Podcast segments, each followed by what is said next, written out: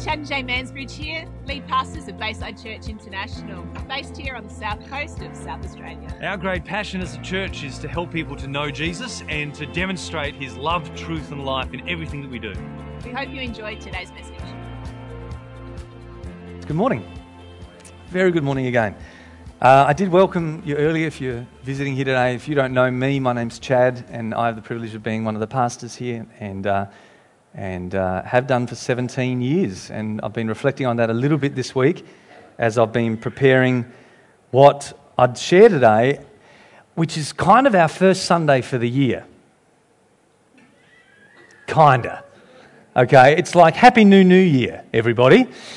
Because as we all know, the first weekend of February, for many of us, particularly those with families, as I mentioned before, it's kind of like this is when routine starts. This is where the new year starts properly. Some of us, many of us in the workforce, we've had our summer holidays.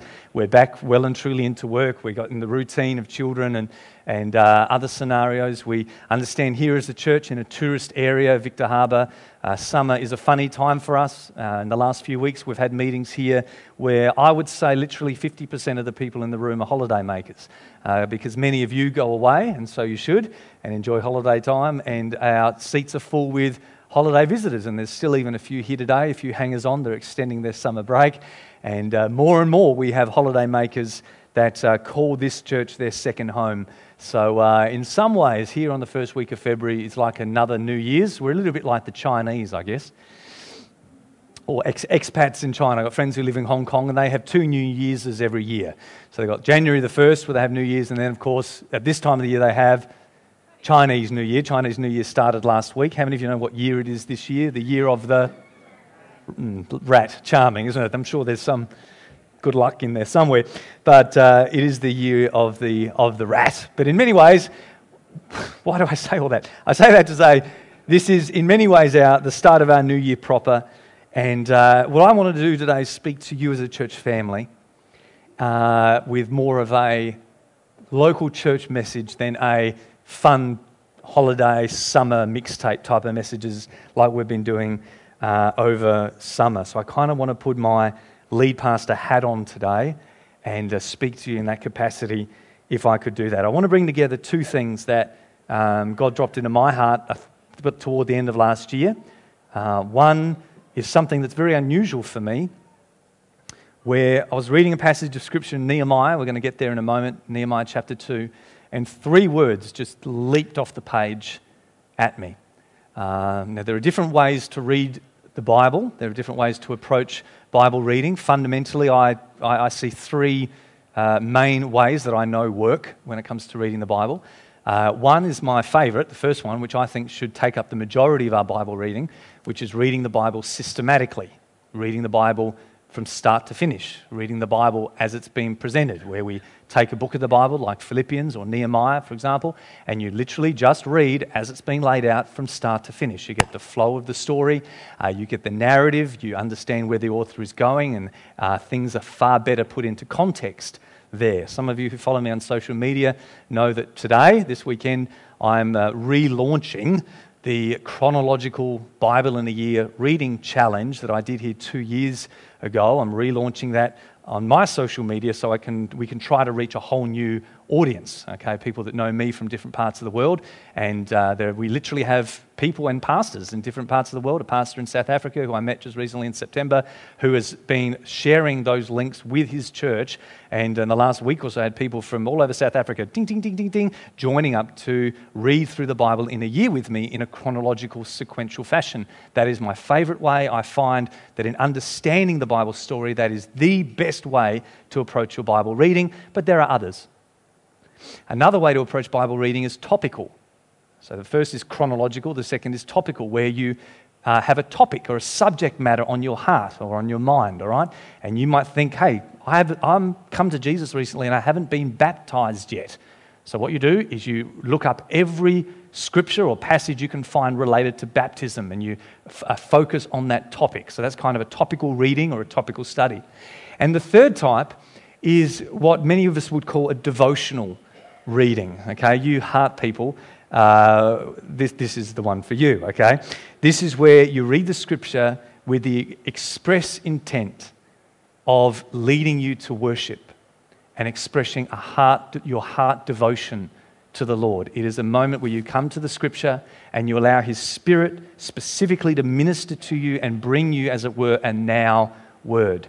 Uh, those of you with Pentecostal backgrounds, you've probably been raised to distinguish the difference between a logos word from God and a rhema word. How many of you have heard that kind of distinction? This is the written word, and this is the alive word that God illuminates to me. Oh, I needed to hear that today. Okay, it's kind of a devotional bam that just stood out of me. Well, God took me by surprise a few weeks ago when I was reading Nehemiah, as I normally do, just reading the story because I felt like God had put something on my heart to share with our leadership group. And as I was reading that story and getting that story in my mind again, Jehovah Sneaky came along and he surprised me by illuminating three words in the passage that I was reading that just gripped my heart. And that is somewhat unusual for me, and so it stood out for me.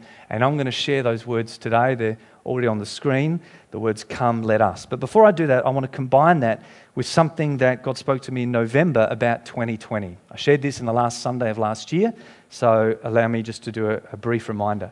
We're in a prayer time here, and we were asked to consider what was on God's heart for 2020. And as soon as Jay proposed that question, and this is how I know God speaks to me because it's super fast, I saw the numbers 2020 with a semicolon in between. Boom, boom. So it wasn't the date 2020, it was 20 colon 20. And as soon as I saw that, I, I thought 40 is a generation. David fulfilled God's purpose in his generation, Acts chapter 13.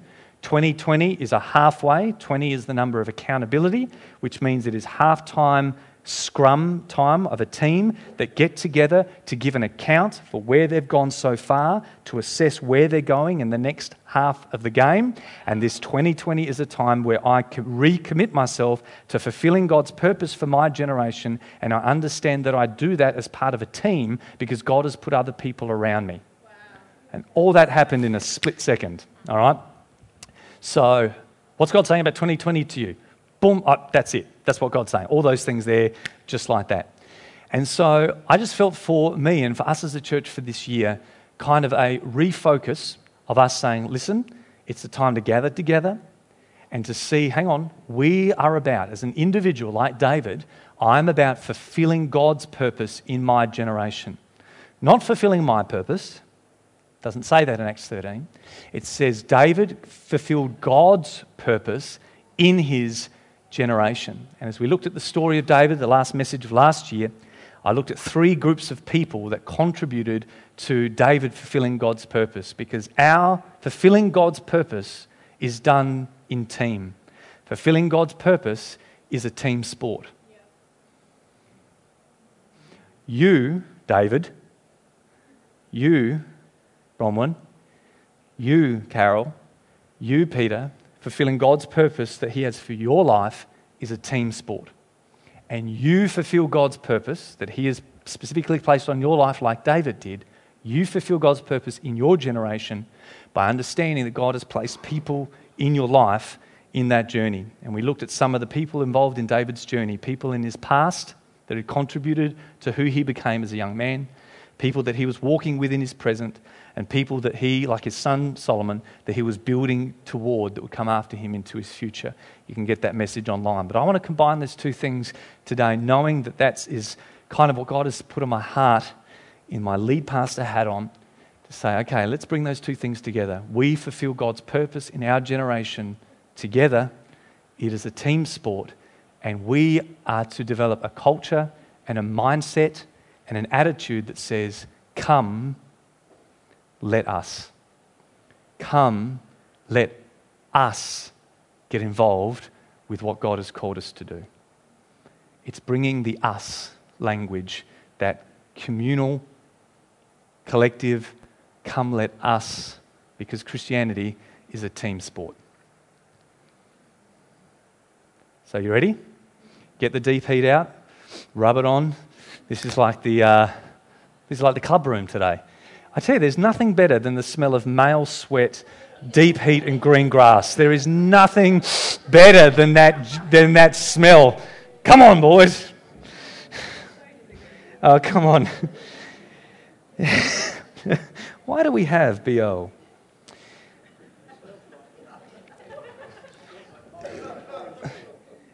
The story of Nehemiah is, um, is actually the last book in the. Oh, no, it's not. It's uh, Chronicles is. Anyway, it's the last part of the Old Testament story before we enter into the 400 year no scripture period uh, between Old and New Testaments. Nehemiah is kind of the last story in the story line. And the book of Ezra and Nehemiah is originally one book, and it's a book of restoration. So, in the story of God's people, you've got the age of the ancients, Abram, uh, you've got you know, guys like Noah, okay, and Enoch and Adam, okay, the men who walked with God.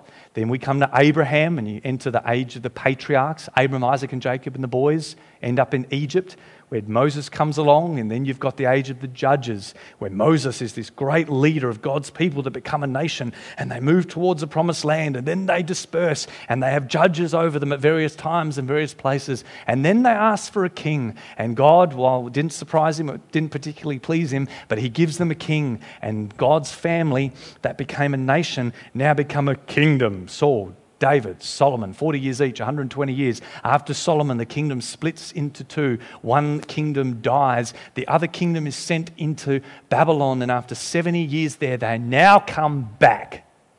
That's the whole Bible, Old Testament story right there, okay?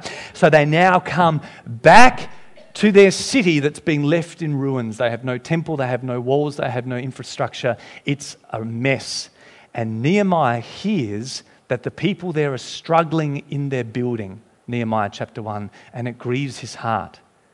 And like everything that grieves our heart, he did not wallow in the grief of that. Oh, crap. oh dear. Jerusalem's in a, in a prickle. Pickle. it's in the Hebrew. Jerusalem he didn't wallow in that in depression. No, he took that burden on his heart and lifted it to God and said, Lord, if it's possible, I want to be part of the solution. I want to be part of the solution to this problem. And three months later, a door of opportunity opened to him where the king said, What's up with you, mate? And he shared his heart and he shared a plan. And that king sends him to Jerusalem to say, Okay, if you want to have a part in rebuilding what God, the, the city that's been left destroyed, your ancestors' city, if you want to go back there, go for it, mate. I'll help you out. And Nehemiah goes back and he scouts out the city because he's strategic. He's a governor. You're the governor. Okay, he's the governor. He's strategically looking at the city. And then he comes to the people who live there. And he says this to them in Nehemiah chapter 2, verse 17. Then I said to them, You see the trouble we are in. Jerusalem lies in ruins, and its gates have been burned with fire. Come let us. Come, let us rebuild the wall of Jerusalem and will no longer be in disgrace. And those were the three words that just boom jumped off the page to me. Come, let us. Powerful words. Come, let us. He goes on to say, Come, let us rebuild the wall of Jerusalem, will no longer be in disgrace. Also, I told them about the gracious hand of the God that was on me and what the king had said to me, and they replied, let us, let us start rebuilding. And so they began the good work. My goal this morning is to start a series for term one of this year that captures the refrain, Come, let us. With those three words, hopefully, my intent, my goal, and what I think is Holy Spirit's goal for us is that th- those three words are not just three words on a page, but those three words begin to form more so part of our thinking and our decision making and our conversation as a church family where we think in terms of come, let us, come, come, let us. I'm committed in 2020 to fulfilling God's purpose in my generation. Committed to fulfilling God's purpose in my generation. I understand that is done in partnership with others. And so I develop an, an understanding and a mentality and an attitude that says, Come, let us. As an individual like Nehemiah, as an individual like David, I take my responsibility. And I say, I've got a plan. I know what I'm doing. I know what I'm called to. But I'm going to do all that I can to include others in on the journey as I develop a come, let us attitude. So that's where I'm going today. All right? That's our Term 1 series. Today, I want to speak about come, let us build. I just want to take the words here of Nehemiah come, let us build. The whole reason for Nehemiah building, uh, why it was important to him, and in his context, it was rebuilding, because as I said, Jerusalem was in ruins at this time, it was a rebuild. But the whole reason for that is, is number one, it was important for the glory of God's name. This city represented God's name. If the city was in bad nick, it poorly represented God. So it mattered to Nehemiah because God's glory mattered to Nehemiah. It mattered to Nehemiah because God's people mattered to Nehemiah. He said, We are in disgrace. It's not good for us that our city's unprotected. It's not good for us that our temple's in a sham. Okay? It's not good for us. It is important because it's good for God's people to have a strong city. And it mattered to him because it was not only good for God, not only good for God's people, but it was good for outsiders that God's city was in good nick because God had called Jerusalem, in the Old Covenant context, God had called Jerusalem to be the shining light for other nations. So, like in the days of Solomon, other nations, Queen of Sheba, all that, could come and say, Wow, your God's pretty darn good.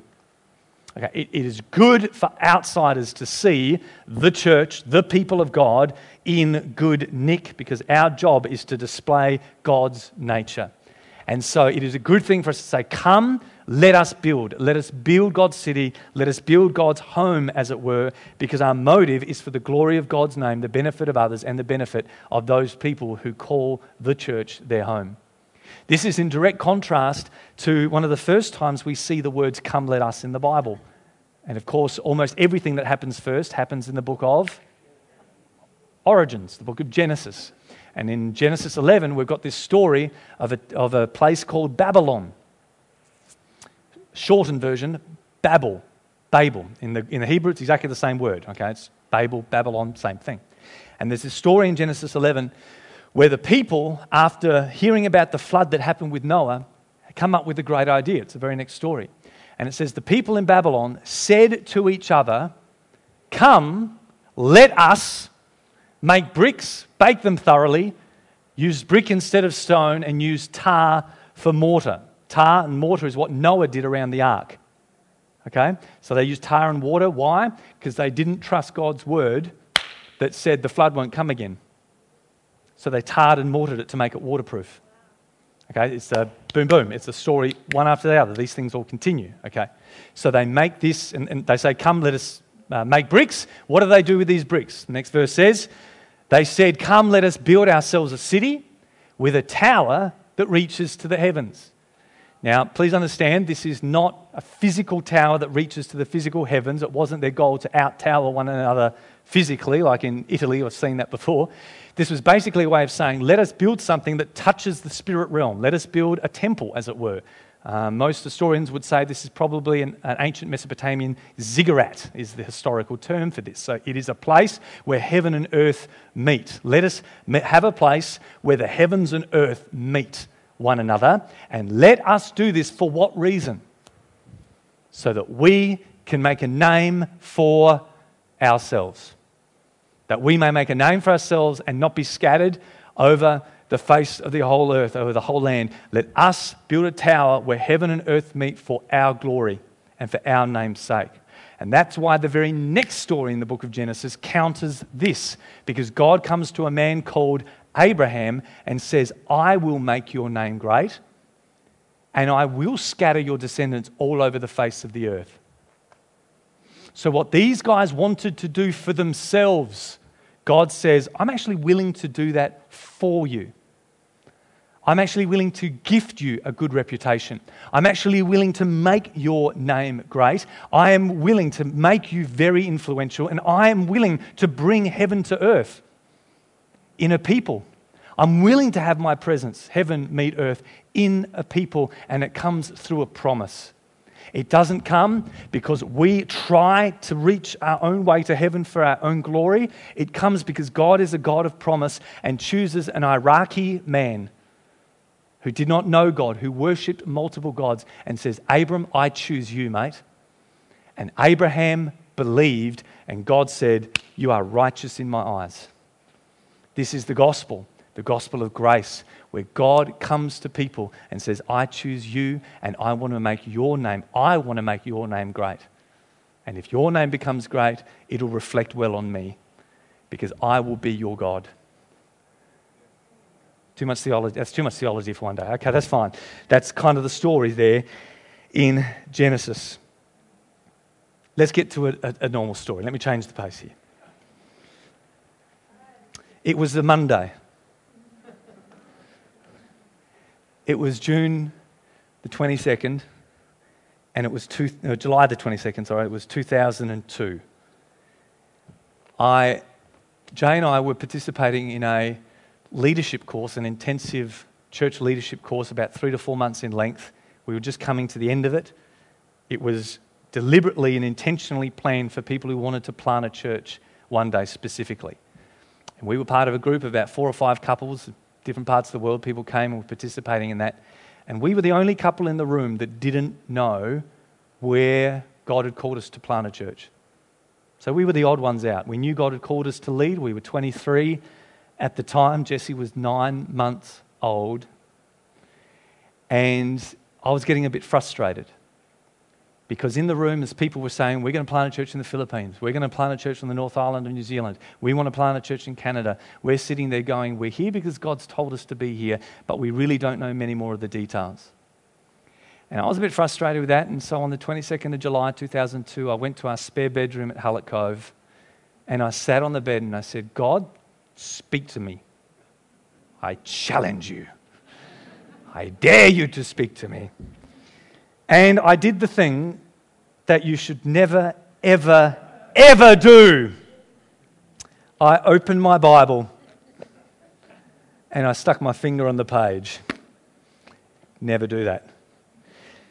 Because I'm a systematic Bible reader, Holy Spirit didn't open it to any particular, it just opened to where my ribbon was. And I, I just happened to be up to a book in the Bible called Zechariah 8. And as I opened my Bible and it opened to where the ribbon was, and I put my finger on the page, it opened to Zechariah 8, and I was so disappointed. Because I had no idea who Zechariah was. There was nothing written or highlighted on the page. I'd been reading Zechariah. Apparently, I'd just finished seven chapters. I couldn't tell you anything that I'd just read. None of you know what that's like.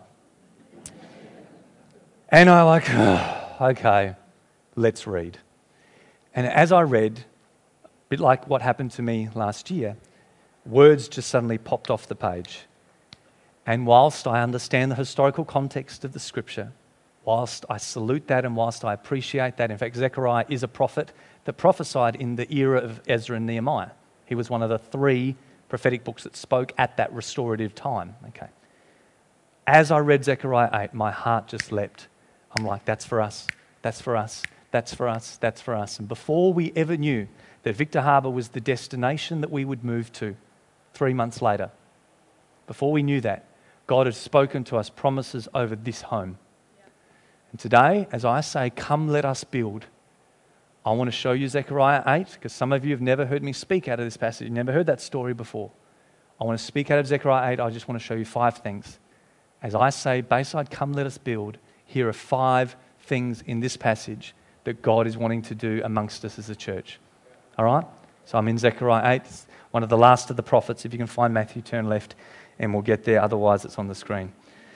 Zechariah 8, verses 1 to 2 starts by saying this In my disappointed state of why on earth, Zechariah. Again, the word of the Lord Almighty came to me. This is what the Lord Almighty says I am very jealous for Zion. I am burning with jealousy for her.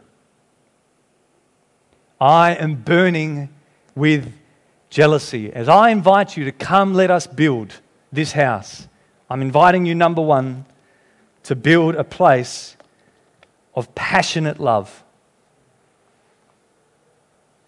Build a place of passionate love. God may be many things, but He is not mediocre.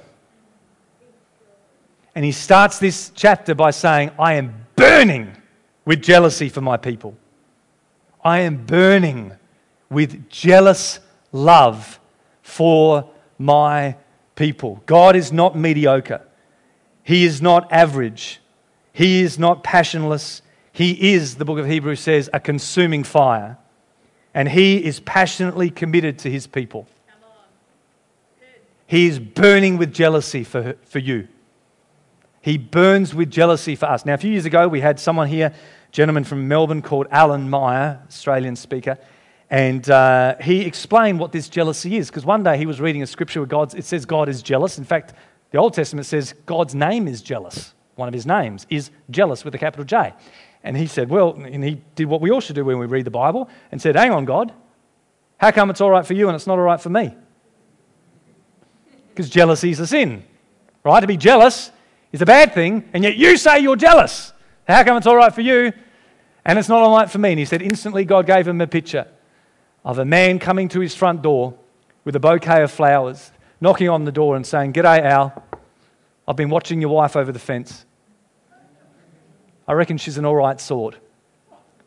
I think I might ask her out for a date. And he said, instantly, he knew what jealousy was. There's a difference between having jealousy for something that is not rightfully yours and having jealousy for something that is rightfully yours. I am jealous for that because that belongs to me or that is mine. And don't don't come up to me and talk to me later about not owning your wife. Don't, whatever. You get the vibe of what I'm saying. That is my relationship. That is, I'm jealous for that with a godly jealousy. Paul says that to the Corinthians. I'm jealous for you with a godly jealousy. David said, and Jesus, it was quoted about Jesus, zeal for your house consumes me. Why? Because it's not just God's house, it's my house. The church is my house, God says. And so it is with us. The church is our home. This is my dad's place, dang it. And so I'm, we're going to edit so much out today. The, the, the, it's my dad's house. So get your hands off her. Jesus um, comes along Saul, the, uh, Saul of Tarsus one day. He, later, he becomes known as the Apostle Paul. And he knocks him flat to the ground in a blinding light. Bam!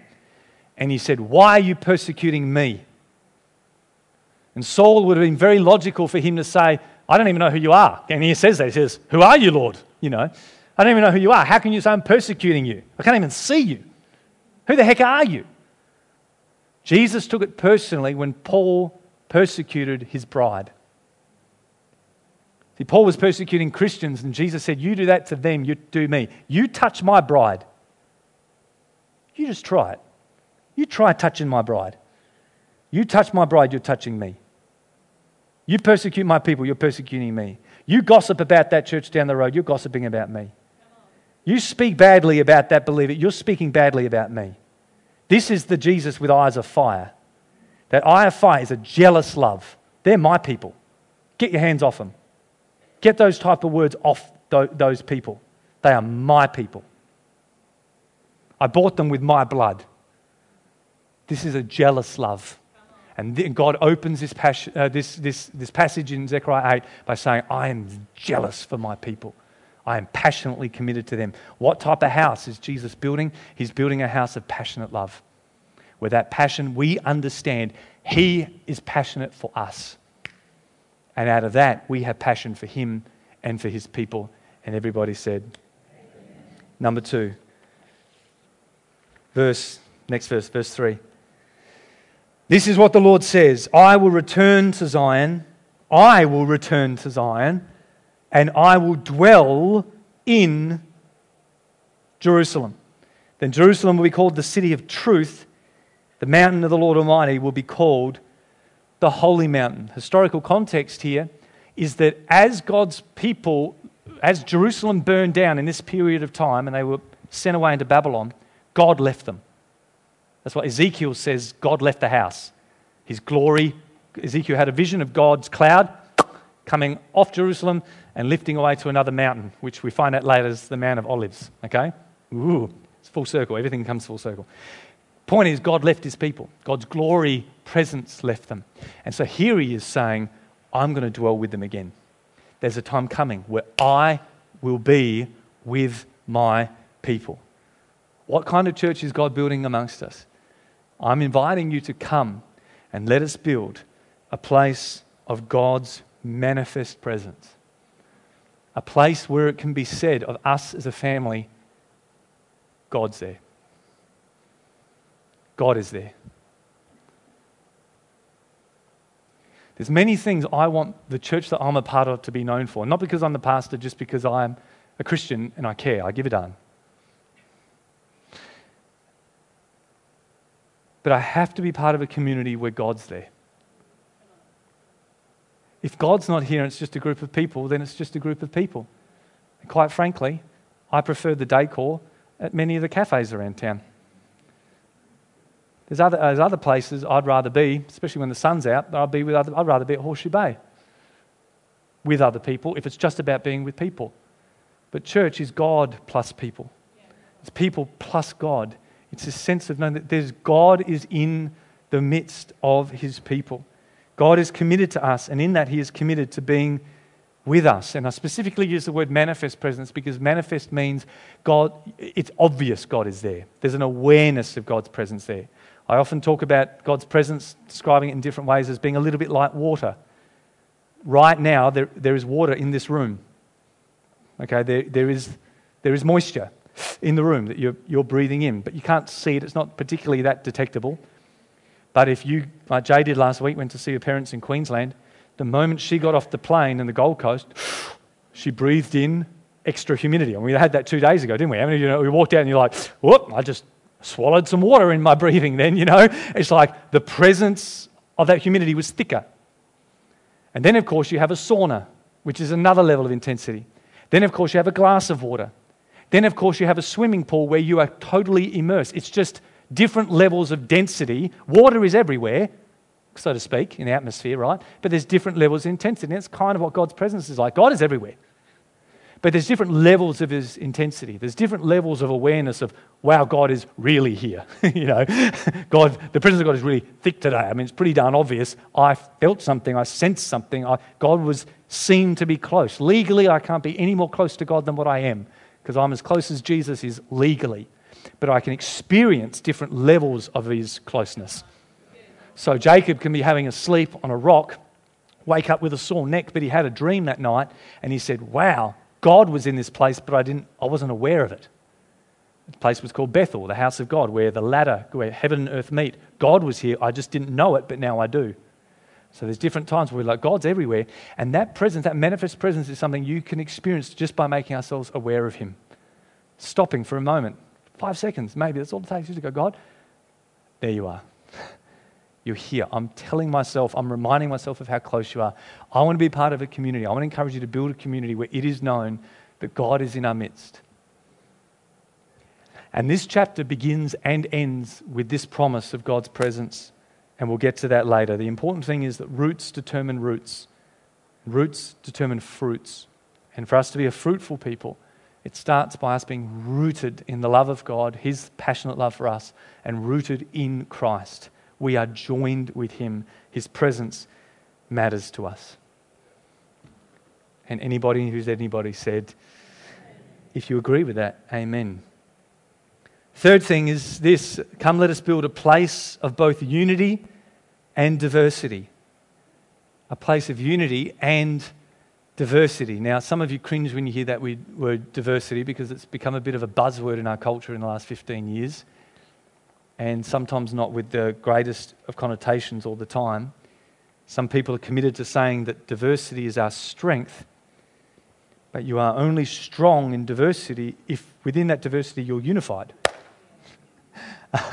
diversity of values and opinions and goals and that are actually actually division diversity can be strong if it's diversity and unity together.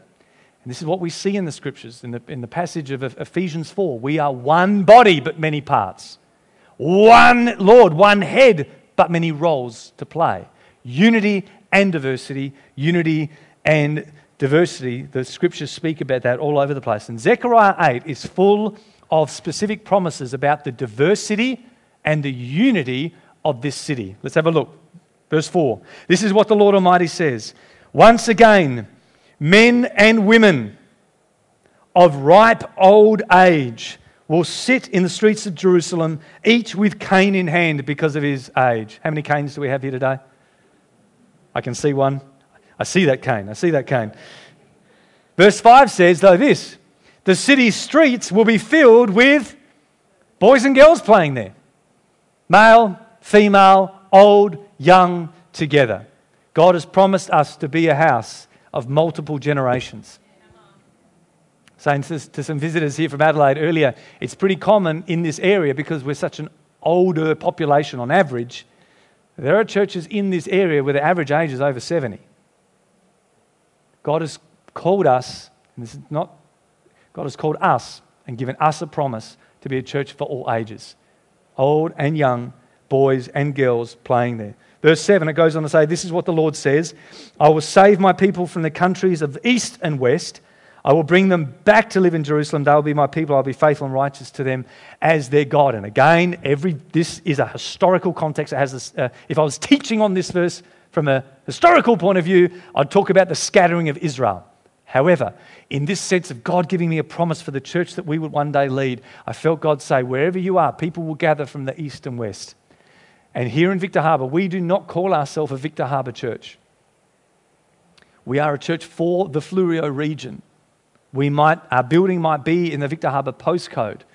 But if you are here today and you drive from Goolwa, Currency Creek and Hindmarsh Island, Mount Compass, other places, east and west, you are fulfilling God's promise for us as a church to say that people will come from east and west, that this would be, as it were, Cape Jervis, a regional church centre where people will come because God is gathering people from the east and the west. Verse 20 says this this is what the Lord Almighty says many peoples and the inhabitants of many cities will yet come.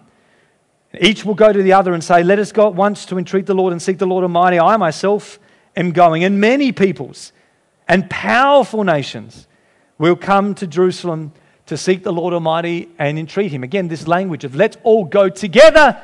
And there are many different types of people. Powerful people simply means influential people. And from day one, God has granted us as a church people of particular influence and people who are struggling. And both are incredibly valuable. In this church, we have people who, on the economic scale, are down uh, in the struggle area and those who have done very well in their life in that area. And that is a good thing. God has promised us to be a home of unity and diversity, different people, different vocations. We should embrace that and say amen to that. This is God's promise for us. It finishes in verse 23 by saying, This is what the Lord Almighty says. In those days, ten men from all languages and nations will take firm hold of one Jew by the hem of his robe and say, Let's go with you, because we have heard God is with you. We'll keep this verse on the screen because this is how the whole chapter finishes. And I want to focus on this for a while. Many people of different languages and nations. Now, we know that in this area, the Fleurieu, you look at a census, we are very Caucasian, very English speaking Caucasian, this area. Okay, that's just how it is. But my friends, we are as open as we can to say people, different languages, people of different cultures, whoever is represented in this area we say we are a house of unity and diversity. This is a promise for us. And I want to encourage you today come, let us. Come, let us build a place where all are together and each are welcome. Where all are together and each are welcome. Amen. Come, let us build a place of fruitfulness and influence. I'll be quicker on this one, Matt, so you can rest assured. Of fruitfulness and influence. Verses 12 to 13 says this. I love these. I love these. Oh, these are such good verses. Verse 12 The seed will grow well, the vine will yield its fruit the ground will produce its crops, and the heavens will continue to drop their dew. I will give all these things as an inheritance to the remnant of this people. As you have been an object of cursing among the nations, O Judah and Israel, so I will save you, and you will be a blessing to them. The very ones that cursed you, you actually be a blessing to them. So do not be afraid, but let your hands be strong. Historical context, absolutely prophetic context as God was illuminating something to my heart was a reassurance that the church you plant 2002 would be a place of influence and would be a place of fruitfulness. And that, my friend, is a promise to us. God said to Abraham, I will bless you. I will bless you and I will make you fruitful. That is a promise that we have as God's people of faith. And when Jesus died, a great ex- exchange took place where he was cursed that we would be blessed. Because of his presence, fruitfulness and increase is ours. And of course, that fruitfulness and increase exists beyond our borders. This church from day one has had a call on us to be a blessing beyond our borders. We did not put the word international in our name because we had a vision for multiple church campuses around the world or because we're a part of a Bayside collective movement of international churches. No, we put the word international in our name to signify that our vision and our purpose was to exist beyond the Fleurieu. We are a church that has the nations on our heart, like Abraham. I will bless you, and you'll be a blessing to nations. There's numbers of ways we do that through the year, and other certain organisations and whatever that we sponsor and support. One simple way is that a number of years ago, our eldership decided that at least five weekends a year, I would be sent to minister elsewhere on other weekends as a, as a, a sign of us saying we exist to be a blessing beyond our borders. And sending preachers to different places is just one example. One small example, but a significant example of the way that we are a blessing beyond our borders. But that is something that I want to invite you to say and say to you today come, let us. Come, let us understand that we are a church of influence and that we are a church of fruitfulness that goes beyond the borders of these four walls and that goes beyond the borders of our Fleurieu. And this happens regularly. It's one of the reasons that we have an internal Facebook page and we have opportunity to share good news, to see how we bless outside. People outside these walls, people outside this area. Rob Maureen often preach elsewhere. I heard Marty the other day was out preaching at a church in Adelaide. Jake and Jay and others have gone out to minister elsewhere. This is part of our inheritance to be a blessing beyond our borders, and we want to keep that going because we are a church of influence. Next, last, last thing. Number five, come let us build a place of size, a place of significant size. The last verse there in 23 said, The Lord Almighty says, In those days, ten men from all languages will take firm of one Jew and say, Let us go with you, because we've heard that God is with you. Again, the promise of his presence. What is this city known for? Or they're known that God's there. That's the main thing. They're known, they're known that God is there. But knowing that God is there means that it's a place that grows. It is a place of growth. In fact, 10 people would take hold of one and say, We've heard that God's doing something in your midst. We want to come with you. And if, that, if there's 10 people to start with and each have 10, that makes 110 people pretty quick. If there are 20 people to start and each have 10, that makes 220 people pretty quick. When we first started 17 years ago, there was close to 20 people that called this church their home. Today, there is in, excess of 220. That holding firm hold 10 people and that type of increase is not something that we have sought because it's not our job to grow the church. Our job, as Paul said to the Corinthians, one sowed, another waters. God gives the increase. We do our part, and in a sense, we get out of the way and allow Him to do what He wants to do. And size, growing a church of significant size, is not a goal that pastors have so they can impress other people. Or at least it shouldn't be, certainly not with me. If bigger meant better, then obesity wouldn't be a problem. If bigger meant better, then God wouldn't have said to Gideon, I'm going to strip your army down. In the story of Gideon, when he was victorious, it actually took less people to do a bigger job. If bigger meant better, it meant that when I ask you, how's your marriage going? Or Malcolm asks you, because, you know, as if I'm going to do that. And Malcolm asks you, How's your marriage going? And you say, We're going great, we've got eight kids. Well, having more kids doesn't mean you've got a good marriage, necessarily. Bigger doesn't necessarily mean better. And a successful church is not necessarily a big one. When Jesus wrote, spoke to the seven churches in Revelation, he commends them for various things. Never once did he say, I commend you for being bigger than the church in Laodicea. I commend you for being a bigger church than what you were three. He, he doesn't say that. Doesn't commend them for that type of thing at all. Numerical growth is not necessarily a sign of health, but it certainly typically is. when there is health, there is growth. A numerical increase is a promise of Abraham's blessing.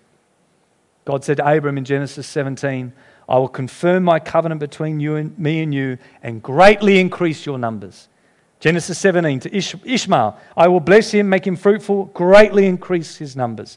God to Jacob, I'm going to make you fruitful and increase your numbers. God to Moses, Leviticus 26, I'll look on you with favor and make you fruitful and increase your numbers. Fruitfulness and increase in numbers do often go hand in hand. We see this in the New Testament. Acts 4, many heard the message, believed, and the number of men grew to about 5,000. Acts 9, the church throughout Judea, Galilee, and Samaria enjoyed a time of peace. It was strengthened, and encouraged by the Holy Spirit. It grew in numbers, living in the fear of the Lord. Acts 16, so the churches were strengthened in faith and grew daily in numbers. And in fact, it was this weekend in 2009, 11 years ago, to a room of 50 people where I suggested in a community hall where we were meeting that God had spoken to us and provided us an opportunity to buy 300 blue chairs. A group of 50, 60 people, first weekend of February 2009. God's given us a prophetic word about doing things back to front. God's given us a prophetic word about doing the last thing first. God's given us a word about the river from Goolwa running back into the mainland of Australia. God's told us that He will do things against the natural order. The same week that God said that, an opportunity, a pastor contacted me to say, There's a church in Adelaide who wants to selling a lot of their old chairs. Would you like some? And as soon as he said that, my heart said yes. A church of 50 people that day, nine years ago, 11 years ago today, said, We will buy 300 chairs and we don't even have a building to put them in. And in two weeks, some of you remember, in two weeks we bought three, the chairs you are sitting on, and we bought them for you. We bought them for you 11 years ago because we didn't know your names and we didn't know your faces. We didn't know how you'd come to know Jesus. Those of you who've only just come to know Jesus in the last year or two, we didn't know who you were, but we bought these blue chairs for you because God had spoken to us and said, I've called Bayside to be a church that is bigger than the 20 you started with, bigger than the 50 that we were 11 years ago. And God has called us to be a place of some significant size. I knew from the day we started 17 years ago with 20 people, on the basis of this promise, Historical context, yes, I get it. But a now word God spoke to my heart that we at some point would be God wanting us to be a church of at least 200, 220 people. And today, well, Malcolm will tell me later how many of you are here, but um, it's, it's close to that. What does our future growth look like as a church? Will we peak at 220 as we are now? Will God cap it here? Will we cap it here? Will God continue to add to us? Will we go beyond 300? Does God want us to grow beyond 400 people? I'm not entirely sure, and in one sense, it's not my business and it doesn't really matter to me because I've never wanted I don't have a desire for a particular number. I just want to do partner with God's purposes for us. I, am committed to see our vision is not a church of 200 people. That's a, that's a, that's a pathetic vision. Our vision is nothing short, nothing less than Jesus. Because a vision is the, the, the picture that you have of a preferred future. And when we look into the future, what I want to encourage you to see is Jesus. My job as a pastor is not to give you a vision of 10 home groups and five outreach programs. And no, my, my job is to encourage you to fix your eyes on Jesus. That's our vision. He is our vision. So we fix our eyes on Him. And as we walk with Him, He highlights things, He empowers us, He gives us dreams, He gives us visions, He leads us, He gives us promises. That's His business, and we'll do our best to participate and partner with that.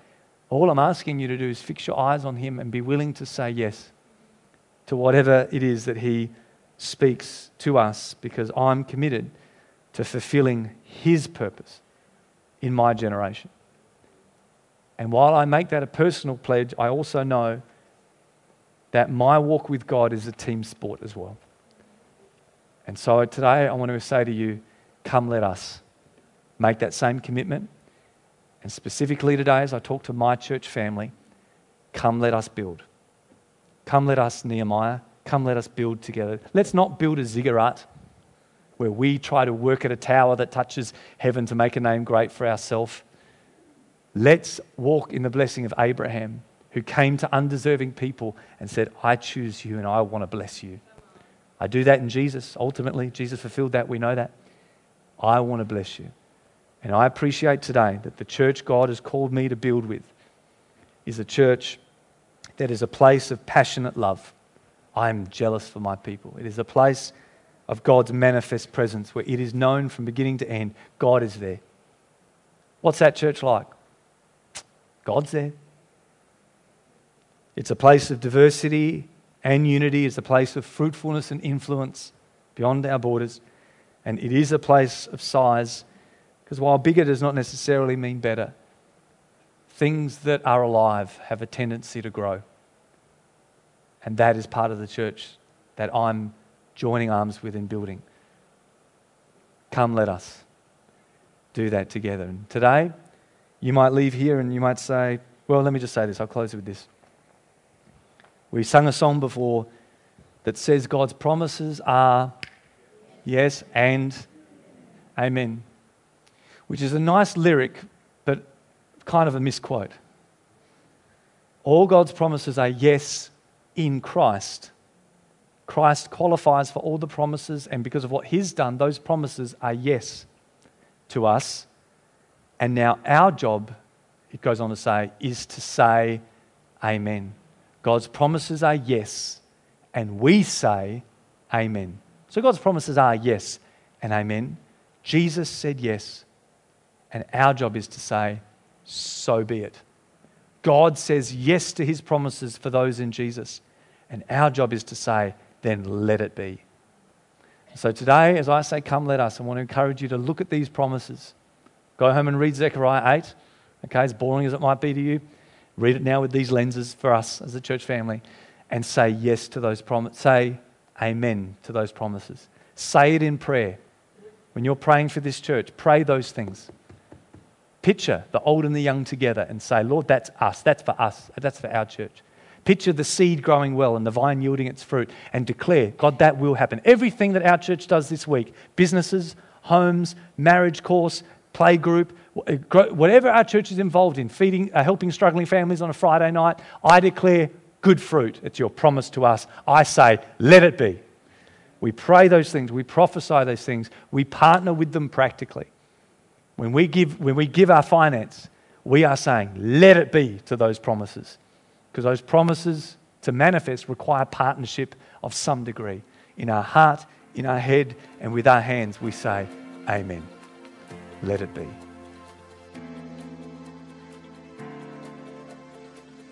I hope you've enjoyed today's message. Remember to check us out at baysidechurch.org.au. And of course, if you're ever in the area, please pop in and say good day.